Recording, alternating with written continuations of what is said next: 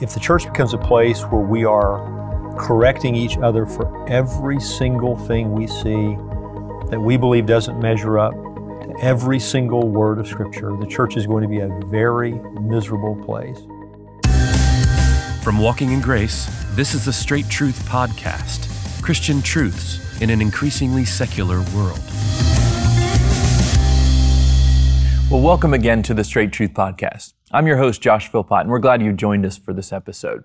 Now, we'd love to have you engage with us on this topic, and you can do that by going to one of our social media channels. You can find all of those listed at our website, straighttruth.net. Now, remember that Straight Truth is a listener supported podcast. So if you'd like to continue to help us produce this podcast, you'll find those details also at our website. Now, lastly, help us spread the word about the podcast. And you can do that by leaving us a review in the iTunes podcast section. Pastor, probably one of the hardest things for us to do in the church is to go to somebody who we know is in the wrong and to confront them about their sin. This is built into the to the church structure that Paul instructs the church to do this uh, to, to members uh, in the church. And but but he tells us we have to do it lovingly, mm-hmm. right, and not harshly. Well, we get we received a question where somebody has witnessed another church member approaching someone to confront them about their sin, but they're doing it harshly and unlovingly. So what what, what should their response be? This is sort of two steps down the road, right? The person who is witnessing harsh discipline and unloving right. discipline how should you approach them, is the question. Well, they should practice Galatians 6, even while they remind their sinning brother of Galatians 6. Okay. So let me just remind us quickly of what Galatians 6 says. Verse 1 Brothers, if anyone is caught in any transgression, you who are spiritual should restore him in a spirit of gentleness. Hmm. Keep watch on yourself, yep. lest you too be tempted. Bear one another's burdens, and so fulfill the law of Christ. That's helpful. So, what you're doing is you're reminding yourself before you go to the person you saw deal with another brother harshly, you remind yourself that you too have been harsh with people in the past. Mm-hmm. So, you're not condemning the harsh brother in your mind in the sense that they've done something you never would have done or never could have done. There's a humility that's present when we confront each other the right way. Mm-hmm. And We've all been guilty of confronting someone in a way that wasn't humble, in a way that wasn't gentle. So you remind yourself of that before you go to the person you witnessed doing this. And then I would go with Galatians 6 in hand mm-hmm. and say, Brother, can we talk? Mm. Here's something that I witnessed.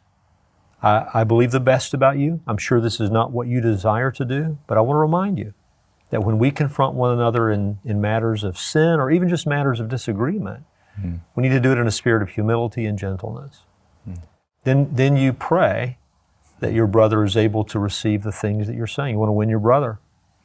And in that way, we help each other. And, and this is something I think we need to be mindful of. That mutual kind of, and you described it well earlier, Josh, that mutual kind of correction that happens in the church, we're called to this. Mm-hmm. This is a form of bearing each other's burdens. Right. Uh, we're all, though we are saved and transformed, we still sin. We are sinners. And so it's not unloving to help each other with, with matters of sin. It's loving. Mm-hmm. Somebody loves me enough to come to me and say, Rich, this is something I've, I've seen. I think you would want to know, know this, recognize this about yourself. Mm-hmm. I ought to be grateful for that. It means they love me. Mm-hmm. So if we can, can help people understand that, it, it helps the entire church. Mm-hmm. And just on that point of church discipline, is church discipline necessary for the church? Is it commanded? It's absolutely commanded. Matthew chapter 18 makes it very clear that uh, we're responsible to deal with matters of sin. Mm. There's wisdom that's needed in that in that when it comes to that issue. If the church becomes a place where we are correcting each other for every single thing we see that we believe doesn't measure up to every single word of Scripture, the church is going to be a very miserable place. Mm-hmm. I think we have to ask: Is this is this a something injurious? Is this something that's become a pattern? Is this something scandalous?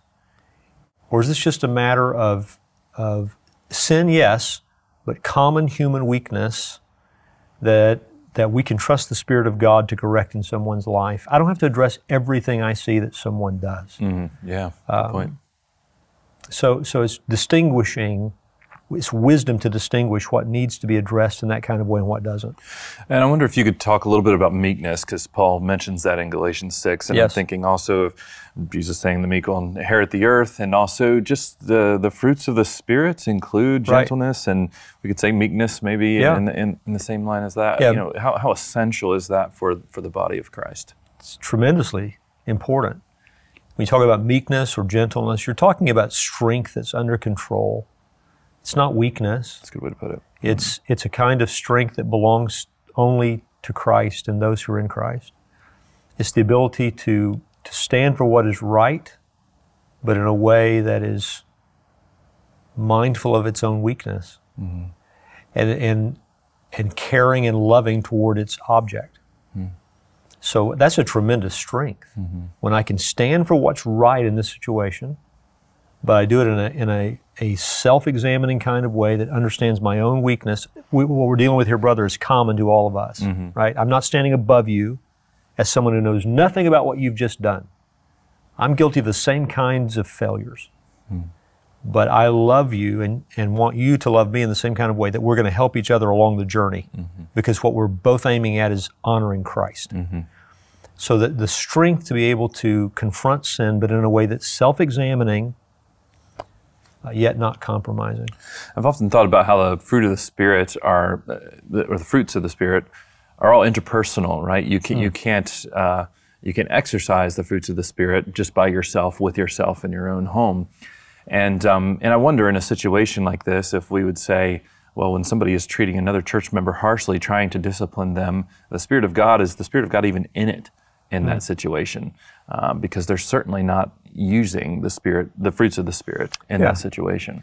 Yeah, I mean, we're not we're not operating. I think it's interesting that that in Galatians Paul says, "Ye who are spiritual," Yeah, you know, and yet we're talking about a fellow brother.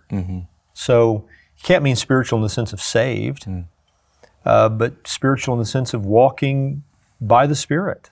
I mean, you're you're in a better place right now than what you just witnessed. So, so there, it's true to say that when we're operating in ways that are harsh and all the rest, those are the deeds of the flesh, hmm. not the work of the Spirit, not the fruit of the Spirit. But if I'm operating in the fruit of the Spirit at that moment, then still let me let me go to my brother who hmm. has the Spirit in a way that's mindful that he does belong to Christ, that he is able to be corrected, that he is able to correct this behavior that I just witnessed, and that one day I'm going to need him to help me. And if we can do that, then then that's how the church is meant to function. Well, thanks again for joining us for the Straight Truth Podcast. We hope you've enjoyed this episode. Now, remember to please share this episode with friends and family, and you can find links to all of our social media channels again at our website, straighttruth.net. Now, also, if you would like to hear sermons related to the topic we've discussed today, you'll find links to those in the description below. Now, Straight Truth is a production of Walking in Grace Ministries, which is the preaching and writing ministry of Pastor Richard Caldwell. And you can find more details at walkingingrace.org.